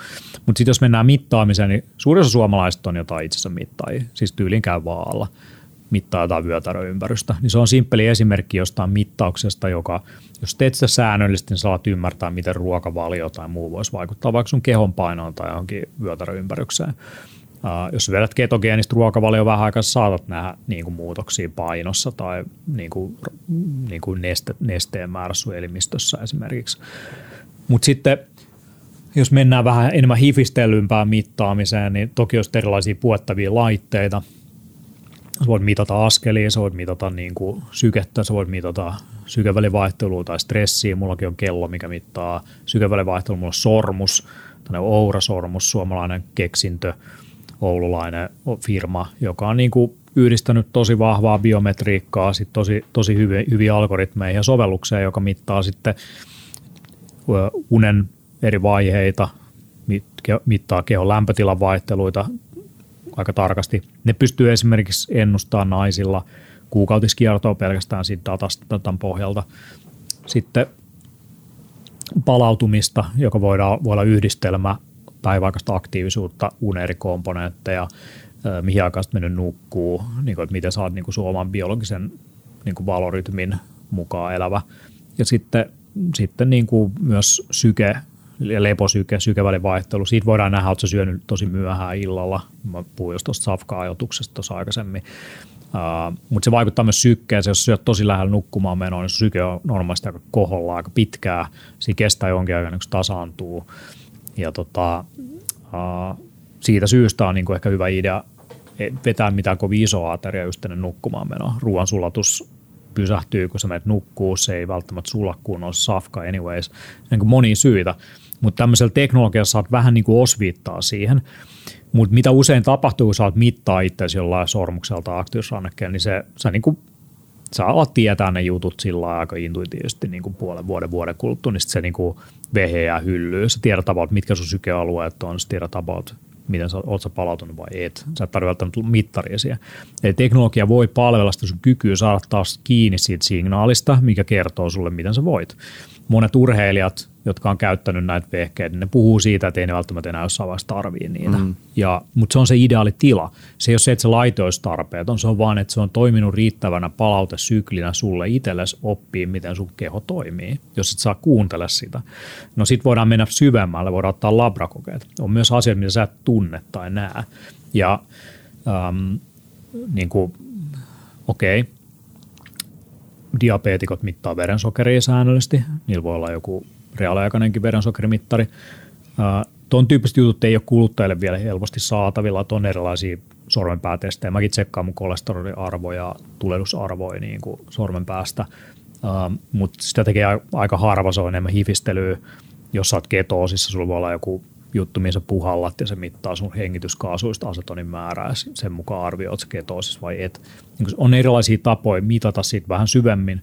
Ja ne mikroravinteet ja kaikki muut sä voit tehdä niin kuin vitamiinihivenaine testejä. Sä voit katsoa sun perusaineenvaihduntaa, sun elimistön tilaa niin kuin mittaamalla vaikka niin kuin sydänverenkiertoelimistöön, verensokerisäätelyyn, sisäelimiin, maksamunaisten toimintaan liittyviä markkereita. Ja sen pohjalta sä voit sellaisia, mitä sä et ihan tiedä ja tunne, niin sä voit alkaa niitäkin optimoimaan ja tasapainottaa niitä niin kuin ajoissa ennen kuin tulee ongelmia. Jos sun verensokeri on vähän korkealla, niin alat fiksaa sitä vaikka, sit, sit sä ko- sitä voit kokeilla. Se on itse asiassa tosi ideaali tilanne, jos sä kidisti prediabeetikko, niin kokeillaan tämä ketogenista ruokavaliota, tasaantuuko se siitä. Öö, jos sulla on tosi korkea kolesteroli, niin se treenaa vähän enemmän, niin näkee vähän, miten se toimii. Joo. Vaihtaa ehkä rasvojen laatua, mitä ikinä. Siinä on, siinä on mielestäni tosi paljon järkeä, ja ne on tullut edullisemmaksi koko ajan. Et aikaisemmin kaikki nämä labrajutut, niin ne liittyy sairauksiin ja niiden diagnostisointiin, ja se on ollut tietysti mielestäni tosi kallista. Niin ei ole haluttukaan tehdä ihmisille turhia testejä, mutta nyt kun ihmisten elintaso nousee, ne on valmiimpia sijoittaa itteensä, niin jengi ostaa kuntosalikortteja ja geenitestejä ja labratestejä ja kaikkea mahdollista. Eli se niin kuin viimeinen maili, missä optimoit vielä se hitusenkin tavallaan sun biologiasta, niin siitä tulee viihdettä, siitä tulee niin kuin itsensä ilmaisuu, siitä tulee lifestyle, siitä tulee niin kuin, sen ei tarvitse liittyä sairauteen. Ja, ja tämä niin kuin terveyden optimointi onkin eräänlainen trendi, että se ei ole vaan niin kuin, siis terveys tähän asti on ollut sitä, että sulla ei ole diagnosoitua sairautta, mm. mutta nyt on niin kuin ihmisiä, jotka haluaa voida hyvin, toimia suorituskykyisesti, esimerkiksi vaan puskea ihan siikana duunia pakettiin ilman, että ne niin kuin ikääntyy nopeammin. Ni, niin siinä, siinä tapauksessa se on ihan järkevää. Mä suosittelen huippu-urheilijoille ja huippuyritysjohtajille tosi paljon sitä, että niin kuin alkaa, tai niin kuin huippuyritysjohtajille suosittelen sitä, että alkaa toimia niin kuin huippu, huippu niin kuin urheilija.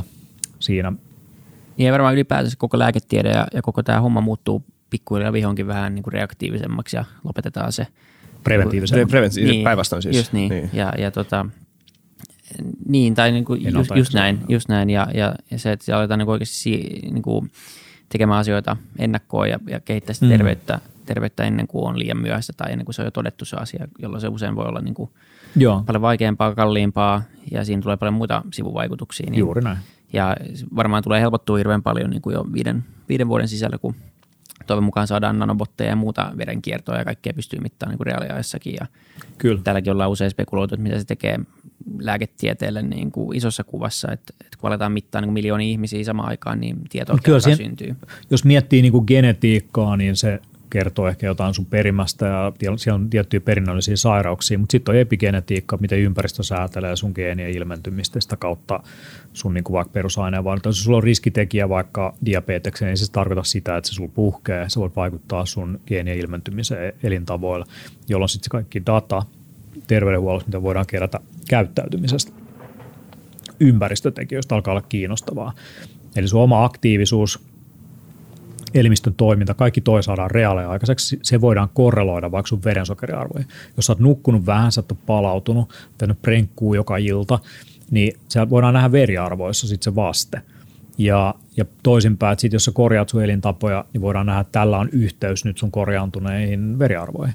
Eli se ei ole arvauksien varassa, eli voidaan nähdä niin kuin korrelaatioita, syy-seuraussuhteita, niin kuin tunnistaa sieltä tiettyjä niin kuin asioita, johon voidaan keskittyä. Toisaalta sitten nähdään, että nämä on niin kuin ollut keskeisiä tekijöitä, mikä on balansoinut ehkä sun elimistöä, palauttanut sitä enemmän niin kuin homeostaasiin. Noin kiinnostavia. Jos tuo preventiivinen aspekti, niin se on paljon edullisempaa ennaltaehkäistä sairauksia kuin hoitaa sairautta. Et siinä vaiheessa, kun sulla on just ne oireet, sulla on kolesteroliarvot ja tulehdusarvot ja niin kuin verensokerisäätely, kaikki ihan niin kuin päin helvettiä, anteeksi ranskani, niin... niin, mm. niin se on vaan sillä lailla, että, että yritäpä siinä vaiheessa tehdä jotain. Meillä kaikilla on lähipiirissä joku tyyppi, joka niinku, ei vaan niinku, tiedätkö, tajuu edes varoitussignaaleista niinku laittaa asiat kondiksi. Niin, aina kun tuntuu vähän oudolta, niitä vetää buranan tai kaksi. Niin, sitä ja. vähän niinku maskataan sitä kipua ja niinku... Että on susta jotain systeemistä tulehdusta tai vähän reumaoireita tai jotain iho-ongelmia tai aivosumua tai jotain, niin siihen vaan niin kuin vedetään lääkkeitä, kahvia, jotain. Niin kuin, ja se on nopea fiksi, mutta se ei korjaa sitä syytä, mikä siellä taustalla on johtanut siihen, että sun systeemi ei niin kuin pelaa. Et esimerkiksi mitokondrioiden toiminta, sun solu- ja energiakeskukset on ihan keskeisiä terveydellä ja hyvinvoinnilla. Mitokondrioiden toiminnan heikkeneminen, niin se on linkitetty esimerkiksi Alzheimerin tautiin ja moniin muihinkin sairauksiin. Ja, ja insuliiniresistenssi alkaa esimerkiksi sun isoista lihaksista ekana, Ää, jos ottaa niin kuin siis diabeteksen.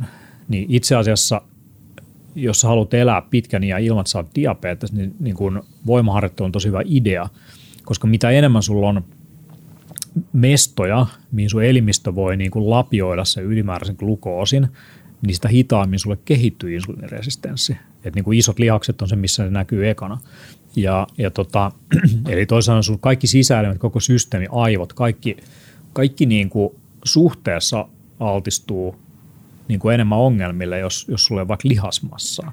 Ja, ja tota, jne. Si, siinä on niin kuin paljon sellaisia niin kuin tekijöitä, mitä, mitä on niin kuin hyvä huomioida. Um, joo. Um, Mutta mut meidän moderni elin, elämäntapa ja elämäntyyli ei välttämättä tue. Se on, se on itse asiassa Jenkeissä, missä eliäodotus lähti just laskuun. Tähän mm. asti me ollaan niinku lääketieteen kehityksen ansiosta onnistuttu niinku lisää eliäodotus neljästäkymmenestäviidestä kahdeksaankymmeneenviiteen ikävuoteen. Mulle itse asiassa on isompi riski kuolla traumaattisesti auto-onnettomuudessa kuin että mulle tulisi joku... Niinku joku tauti tai infektio tai jotain. Et lääketiede pystyy fiksaamaan aika monta juttua, mihin meidän esi-isät delas. Hyvä esimerkki on vaikka viisauden hampaista lähteneet infektiot. Ollut iso niinku riskitekijä, niinku, ei kovinkaan kauan sitten. Nyt ne pystytään niinku, pitämään aisoissa antibiooteilla ja niinku, hoitamalla viisauden hampaat ajoissa. Um, se, että pystytäänkö me lisäämään meidän elinodotusta kahdeksankymmentäviidestä ikävuodesta yhdeksäänkymmeneenviiteen, sataan, sataankahteenkymmeneen ikävuoteen, se jää nähtäväksi, Mutta tietysti mielessä meidän niin kuin ympäristö on muuttunut niin nopeasti ja ihmisten arki, kaikki niin kuin liikkumattomuus, safka, kaikki niin kuin, siis skidit on tilastollisesti todennäköisemmin autisteja ja niin kuin vanhemmille keski-ikäisille ihmisille ja jo lapsille tulee, kehittyy niin kuin diabeteksen oireita tai sydänverisuonitautien oireita ja, ja ongelmia niin kuin aikaisemmin kuin koskaan aikaisemmin, niin se ei välttämättä niin kuin tarkoita, että tämä kehitys on niin kuin jatkuu, vaan tämä voi taittua. Mutta sitten tietyssä populaatiossa, mitä nyt kutsutaan vaikka biohakkereiksi, niin ää, tavallaan, että kun tulee tietoksi, miten ympäristö vaikuttaa sun elimistöön, niin pyrkii elää lähempänä sitä, miten sun biologian pitäisi toimia. Ja, ja sitten samaan aikaan hakkeroi tiettyjä juttuja, ehkä niin kuin hyödytään genetiikkaa, ravitsemuksen niin kuin optimointia, käyttää jotain niin kuin tiettyjä tosi targetoituja juttuja, niin sä voit mahdollisesti pystyy vielä niin kuin lisää sun todennäköisyyttä elää vähän pidempään, ehkä viidellä, ehkä kymmenen vuodella. kaksikymmentä kolmekymmentä vuotta, se vaatii mun nykykäsityksen valossa ihan sikana niin kuin läpimurtoja vielä niin kuin lääketieteessä. Niin, oliko se Risto, kenen kanssa me puhuttiin, oliko se sekä Valtaojan että Linturin kanssa puhuttiin kuitenkin siitä, että molemmat uskoo sen olevan tosi todennäköistä, että, että niin kuin, Joo. Ei, ei voi heittää mitään tarkkaa niin kuin vuosimäärä, mutta kaksikymmentä kolmekymmentä vuotta niin kuin lisää ja, ja se sanoi, että Valtaoja sanoi, että me ollaan sitä sukupolvea, joka ehkä saattaa saada sen mahdollisuuden, että hänen, hänen niin kuin tytär, tytär, tai tyttären tytär, joka oli just syntynyt, niin melko varmasti pystyy elämään ikuisesti, jos haluaa. Mä, mä en ole ihan samaa mieltä siitä. Uh, mä annan yhden syyn siihen ja tämä perustuu mun keskusteluihin. Mä syön kardiologin kanssa. Um, joo, me voidaan kolme D-tulostaa jotain elimiä, jos sun maksa räjähtää, niin mahdollisesti tulevaisuudessa sitä kautta pidentää elikää. Um, pystytään fiksaamaan varmasti monenlaisia ongelmia, mutta sitten kun mennään tavallaan siihen, että jos sä pystyt eh, niin kuin ennaltaehkäisee Alzheimerin taudin, diabeteksen, sydänverisuonitauteen, niin, niin kuin mikä, mitä tavallaan, niin kuin, mihin sä niin kuin delaat viime kädessä, jos sä kuolet mihinkään virustautiin tai jotain muuta vastaavaa. Meidän pumppu pettää, niin kuin, siihen on mekaaninen syy. Se on mekaaninen vehje, joka niin kuin, painaa menee ja aortta venyy iän muuta, niin kuin kuminauha, mm. ja sitten se jäykistyy. Et se on, niin kuin, meidän elimistössä on tiettyjä tämmöisiä proteiinimatriiseja, jotka niin kuin, siihen ei ole olemassa mitään lääketieteellistä interventiota tällä hetkellä, millä niin kuin, vaan tietty, tietty niin kuin rappea, mitä elimistössä tapahtuu, niin että sitä pystyisi mitenkään niin kuin korjaamaan. Et, et se niin kuin vaan johtaa sit siihen, että jos ajattelee sydäntä, että se on tällainen pumppu, joka niin kuin pumppaa, tun, tun, tun, tun, niin se lähettää tietyn, niin kuin, vähän niin kuin jos ajatellaan niin kuin verisuonen seinämää pitkin sen aallon. Ja, ja se ongelma, mikä, mikä tulee sitten niin kuin ikääntyessä, vaikka jos sulla tulee vaikka vahinkoa verisuonten seinämiin, niin Uh, jos sä ajattelet sitä sillä, että sun lähtee tämmöinen aaltoliike sydämestä ja sitten osuu verisuonessa sellaiseen kohtaan, missä on vahinko, niin se menettää sen niin kuin, tavallaan se aaltohan hajoaa siihen. Se on vähän niin kuin sulla olisi joku kivikko, mihin se osuu. Ja mitä tapahtuu, niin sä helposti menetät uh, paineen mikroverisuonistossa. Vanhemmilla ihmisillä sitä voi nähdä, että jotain verenpurkauksia jossain raajoissa ja näin poispäin. No nyt jos ajatellaan, että sulla on joku kirurginen toimenpide tehty sydämeen, että fiksataan sun niin kuin aortta, niin sinne tulee arpikudosta. Meillä ei tällä hetkellä ole teknologiaa, me voidaan niin kuin tehdä tuollaisia kirurgisia toimenpiteitä niin, että siitä ei jäisi arpikudosta, jolloin sä menetät sen tietyn paineen. Niin kuin, et, ja, ja siis tästä hyvänä esimerkkinä on se, että niin kuin, okei, meillä on jo keino sydämiä. Voidaan niin kuin korvata sun sydän pumpulla, joka niin kuin vaan painaa menemään, se ei ikinä pysähdy. Niin nämä ihmiset elää keskimäärin kuusi vuotta. Ja se johtuu just siitä, että se paine menetetään. Mihin se vaikuttaa ekana on äh, munuaisiin tai aivoihin. Jompikumpi niistä kosahtaa. Ja tota, et, et niin kuin munua, munuaisongelmat tai, tai tota, niin kuin neurodegeneratiiviset ongelmat, mitä vaan, niin, niin se on vaan sillä, että elimistö on niin monimutkainen kokonaisuus, että monet niistä ihmisistä, jotka sanoo, että joo, me voidaan elää ikuisesti, niin ne ei, ne ei välttämättä ole niin syvällä kaikessa siinä niin kuin tieteessä, mitä pitäisi tapahtua. Okei, siis on historia ollut täynnä, tämä ei tule ikinä ole mahdollista, sitten joku keksii jonkun jutun ja sitten se tulee mahdolliseksi. Mutta se todennäköisempi tapa, millä me eletään ikuisesti, on ähm, oikeastaan pari ajatusta siihen. Yksi on se, että me voidaan jollain tavalla alkaa simuloimaan elämää, jolloin me voidaan siirtää niin kuin aina sun tietoisuus johonkin tietokonesimulaatiolla. Me ei tarvita kehoa enää. Jos me päästään siihen pisteeseen, niin silloin me voidaan ohittaa ne mekaaniset ongelmat kokonaan. Toinen ää, tapa, miten voidaan ajatella sitä, on se, että se on ihan luonnollista, että sä itse asiassa elät ikuisesti jo nyt. Evoluutio, evoluutio käytännössä on sitä, että se informaatio, mitä on sun D N A, siirtyy koko ajan jälkipolville. Ja sä oot olemassa just sen aikaa, että se adaptaatio siihen ympäristöön tapahtuu. Ja itse asiassa se, että me pidennetään elinikää samaan aikaan, kun meidän ympäristö muuttuu nopeammin, niin se johtaa siihen, että mä oon pakko alkaa niin kuin geenimanipuloimaan itseämme. Että tämä niin kuin, mm, niin kuin muutos voi tapahtua mm. meissä, niin kuin, kun me eletään sata kaksikymmentävuotiaaksi tai jotain, niin, niin siinä ei ole niin kuin sukupolvien välissä. Et musta se on niinku itse asiassa ihan hyväkin juttu, että me kuollaan pois, jotta tämä niinku adaptaatio voi tapahtua, koska se, muuten se endgame on se, että me ollaan kaikki jotain geenimutantteja, mitä koko ajan niinku fiksataan niin. Sillä, että ne vastattaisiin ympäristöön. Ei ota kääntää siihen, että halutaanko me elää ikuisesti ja mitkä sitten, kaikki niinku ja, ja suuri osa ihmisistä, suuri osa ihmistä, joille mä puhun, niin jos mä kysyn, että haluaisitko elää ikuisesti, niin sitten niinku vastaus, niinku jos ne oikeasti alkaa miettiä sitä, niin ei ole itse asiassa, että haluaisi, äh, koska jos sä mietit niinku tavallaan elämää, niin ähm, niinku montako vaimoa sä haluat niinku elämässä aikana? viisisataa? Niinku, kuinka monta lapsuuden traumaa sä haluat niinku kantaa mukana? Sillä, et, ehkä se on ihan luontevaakin, että meillä on erilaisia vuosikymmeniä elämästä. Sillä että sä oot kaksikymmentä, kolmekymmentä, neljäkymmentä, viisikymmentä, kuusikymmentä, seitsemänkymmentä. Niin kaikissa vuosikymmenissä on oma niinku hohtonsa, omat juttunsa, omat settinsä. Ja, ja se on kiva, että eri ihmiset on eri vaiheessa, jolloin on sitten niinku perhe ja kaikki muu, sillä on ihan erilainen merkitys. Mutta sitten, jos kaikki on jämähtänyt kaksikymmentäneljävuotiaaksi, niin se on aika niinku boring yhteiskunta. Niin. Ja, mä en muista, kuka se... sanoi, että kuolema on, on niinku ihmiskunnan paras ja tärkeä innovaatio. Mutta... Et ehkä se on kuitenkin sitä, että sä haluat elää hyvää elämää. Sä et halua, niinku, että sun aivot, kognitio heikkenee tai että sun keho jättää, että sä oot jossain pyörätuolissa. Tuskin kukaan haluaa olla letkuisvihaneksena elää ikuisesti jossain hussissa. Tai olla se ainoa ihminen, joka on elänyt kauan. Sun lähiympäri.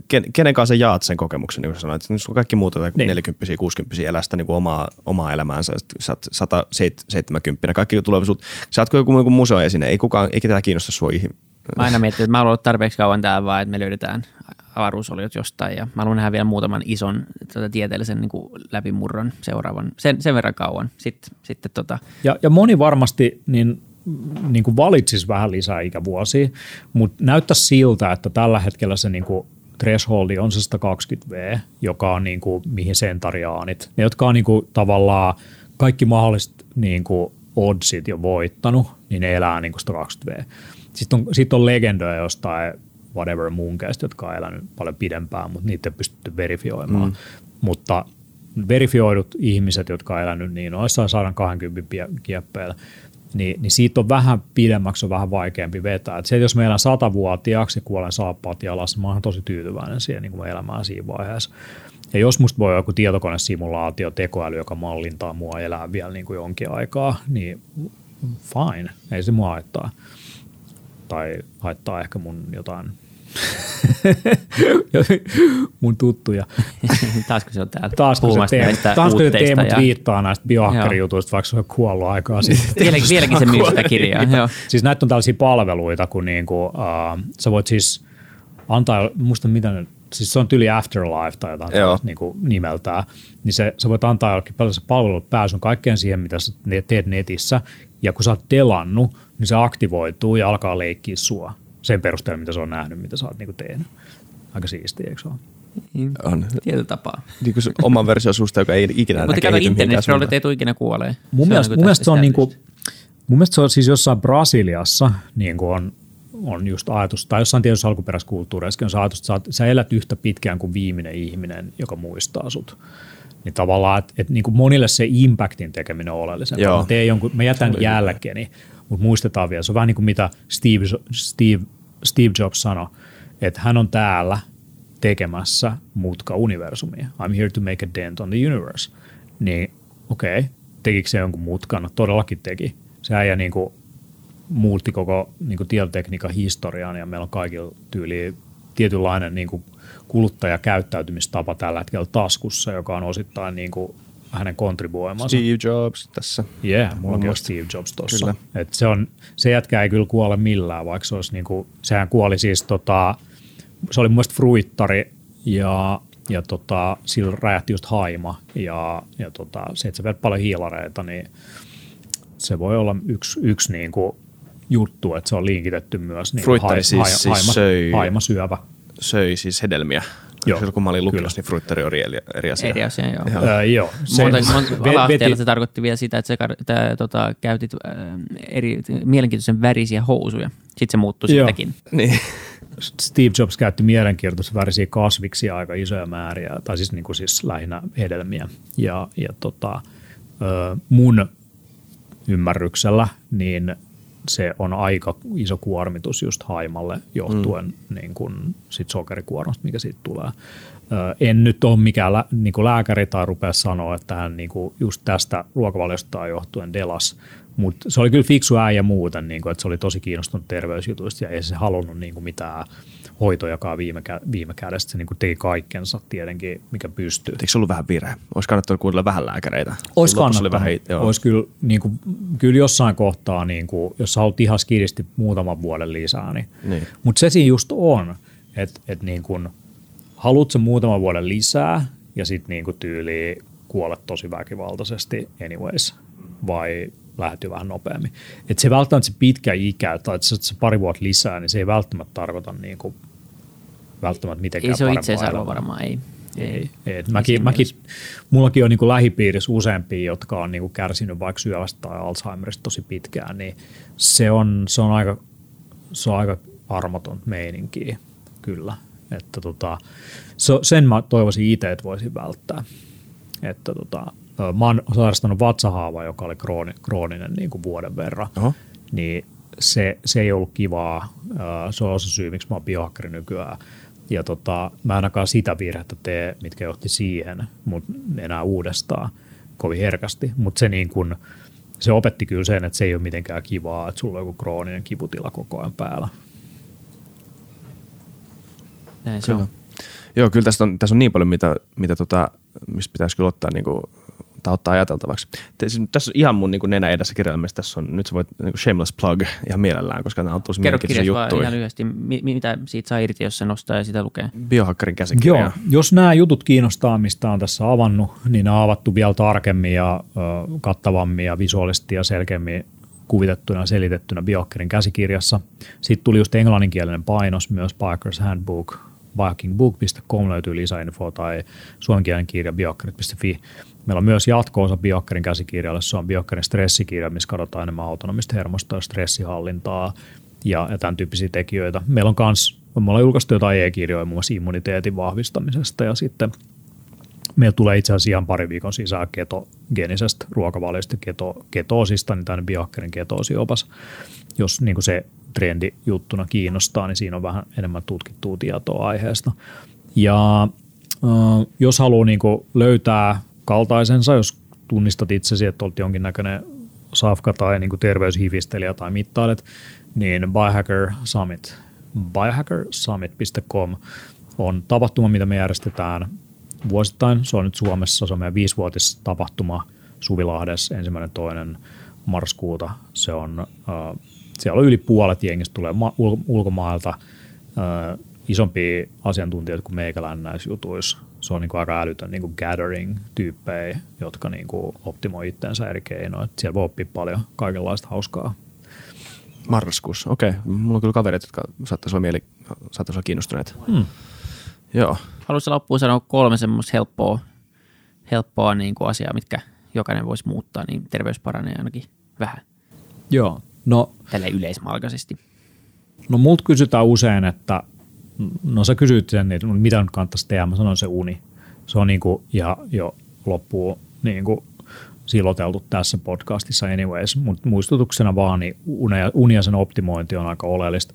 Tosi monilla ihmisillä, joiden niin kuin juttuja, ne on terveysongelmia, mä rupean katsoa, niin usein siihen liittyy jotain niin kuin siihen liittyvää ongelmaa, yösyömistä tai niin kuin vähän unta tai jotenkin se ei ole niin kuin palauttavaa.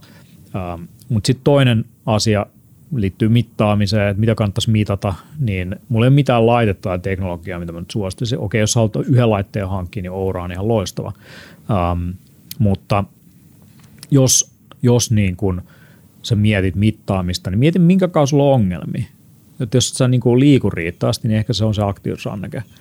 Jos sä niin kun, uh, sulla ei ole ruokavalioja hallus, niin ehkä se on joku ruokapäiväkirja. Se on sillä tavalla, että alan, jos sä et nuku riittävästi mittaa suuntaisi, niin kun sä rupeat mittaa jotain toimintaa, niin sä kiinnität huomioon siihen, sun käyttäytyminen muuttuu jo siinä silmän, silmän räpäyksessä. Eli se niin kun mittaaminen itsessään niin muuttaa jo sitä koko systeemiä, koska se suuntaa sun huomioon siihen asiaan. Se on mun mielestä sellainen niin oleellinen tekijä kelle tahansa. Ja sitten Um, jos haluaisi vaikka vähän sivistää itteensä, että mihin tällainen niin transhumanistinen kela voisi mahdollisesti johtaa tulevaisuudessa, niin uh, Hararin kirjat, Sapiens ja, ja tota, mikä se toinen on? Homo Deus. Homo Deus. No, loistavaa kirjallisuutta, hyvin niin kuin sanotettua siitä, että niin kuin mihin tämä tavallaan niin kuin ihmisen parantelu ja kaikki muu voisi potentiaalisesti johtaa.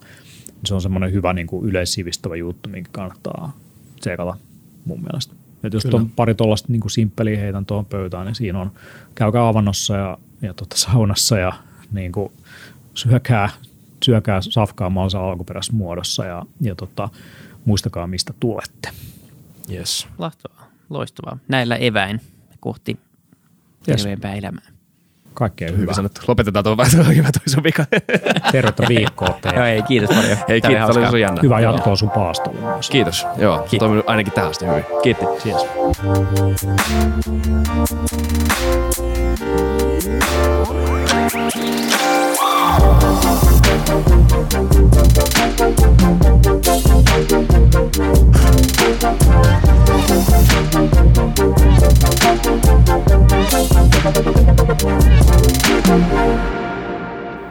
Kiitti kaikille kuuntelijoille, yhteistyökumppaneille ja FutuCastin koko tiimille.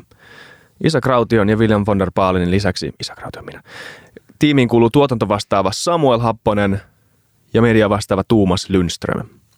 Ja kiitos Nikonoanalle tästä upeasta tunnaribiisistä, joka on mukana Lululandissä.